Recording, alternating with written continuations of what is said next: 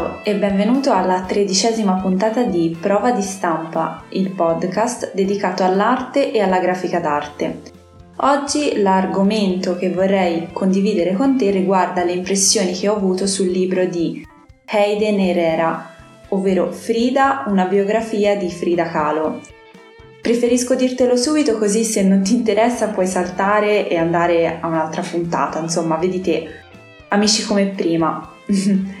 Tornando a Bomba, devo dire con tutta onestà che il libro mi ha catapultata nel Messico di quel tempo e soprattutto mi ha permesso di empatizzare con la donna che era Frida, ovvero una donna fragile e forte allo stesso tempo.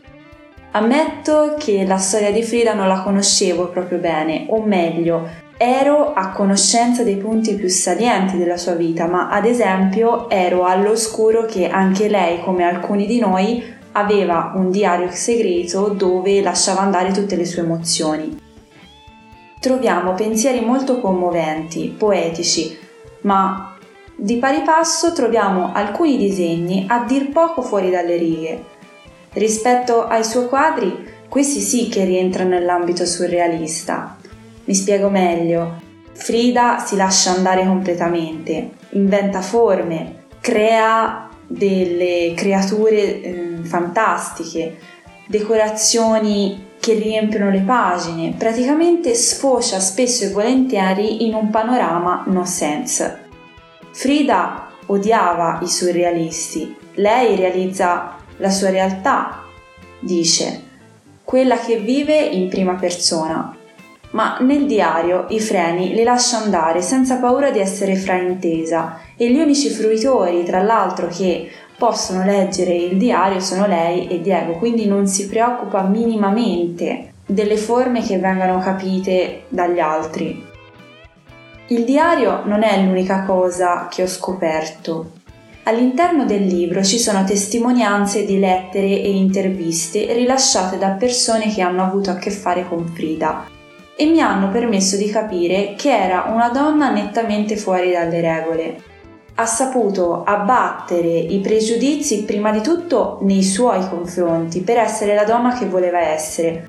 Certamente nessuno le ha tolto i dolori, sia fisici che d'amore, ma proprio per questo ha voluto scegliere sempre la vita. Frida o la ami o la odi.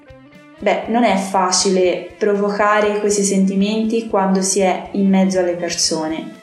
Si cerca di celare quello che può provocare dei danni agli altri. Ecco, lei, diciamo, questo aspetto proprio lo mette da parte e spesso ironizza sui suoi mali e su quelli degli altri, facendola passare per crudele e schietta, oserei dire quasi macabra. Ma si sa, ciò che provoca incuriosisce e anche se ci infastidisce, ne vorremmo avere ancora di più. Ogni sua scelta viene dettata dal suo animo passionale e tormentato, che la porta a compiere spesso degli errori, restando comunque sempre fedele a se stessa. E la sua arte è una conseguenza di tutto ciò. Nella vita soffre molto, per questo la pittura diventa per lei necessaria. Dipinge nei momenti precisi della sua vita che spesso sono collegati a momenti eh, di dolore, come ad esempio quando abortisce, oppure quando le viene amputata la gamba, o ad esempio quando viene tradita infinite volte da Diego. Ed è veramente commovente il suo modo di raccontarsi, fa sembrare tutto freddo, crudo, lei addirittura si rappresenta poco espressiva, quasi anestetizzata.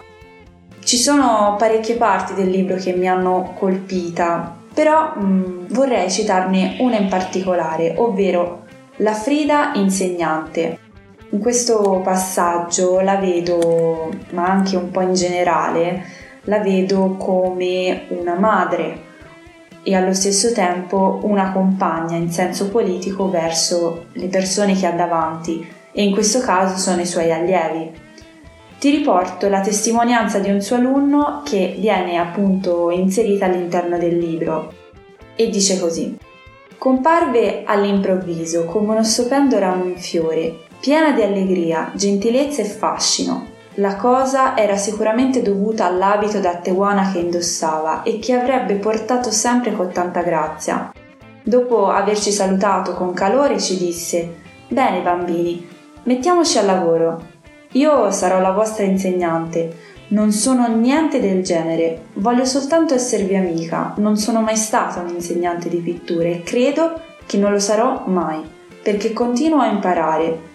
Dipingere è sicuramente la cosa più straordinaria che ci sia, ma farlo bene è molto difficile. È necessario farlo, imparare molto bene la tecnica, avere un'autodisciplina molto rigida e soprattutto avere amore, sentire un grande amore per la pittura. Una volta per tutte vi voglio dire che se la mia esperienza di pittrice vi può in qualche modo servire, sarete voi a dirmelo e che con me dipingerete tutto quello che volete e sentite. Cercherò di capirvi meglio che posso. Di tanto in tanto mi permetterò di fare qualche piccola osservazione sul vostro lavoro. Non vi prenderò mai la matita per correggervi. Voglio che sappiate, bambini cari, che al mondo non esiste un solo insegnante capace di insegnare arte. Farlo è davvero impossibile. Di sicuro parleremo a lungo di questa o di quella questione teorica, delle differenti tecniche usate nelle parti plastiche, di forme e contenuto in arte e di tutte le altre cose che sono strettamente collegate al nostro lavoro.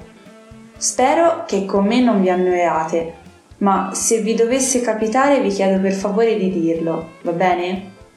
Rileggere queste frasi mi fanno proprio immaginare Frida pronunciare queste parole. Una donna che ha vissuto per amore e per gli altri. In breve consiglio questo libro a coloro che vogliono capire un po' più da vicino la persona di Frida, come se fosse davanti a noi e dovessimo prendere un caffè insieme perché questa è la sensazione che ho provato nel leggerlo. Quindi mi viene spontaneo immaginare di parlare con lei, chiederle dei consigli proprio come se fosse una zia, una nonna, un'amica. Conoscevi questo libro? Sapevi che è stato preso come ispirazione per il film del 2002 Frida di Julie Taymor? Come sempre ti lascio il link dell'articolo nelle note dell'episodio. Se la puntata ti è piaciuta, condividila con i tuoi amici e in più se hai dei consigli di letture sono tutta orecchie. Puoi anche consigliarmi un libro che ti è rimasto nel cuore oppure no, insomma, eh, sentiti libero, libera di scrivermi quello che preferisci. Non mi resta che augurarti un buon proseguimento. A presto, ciao!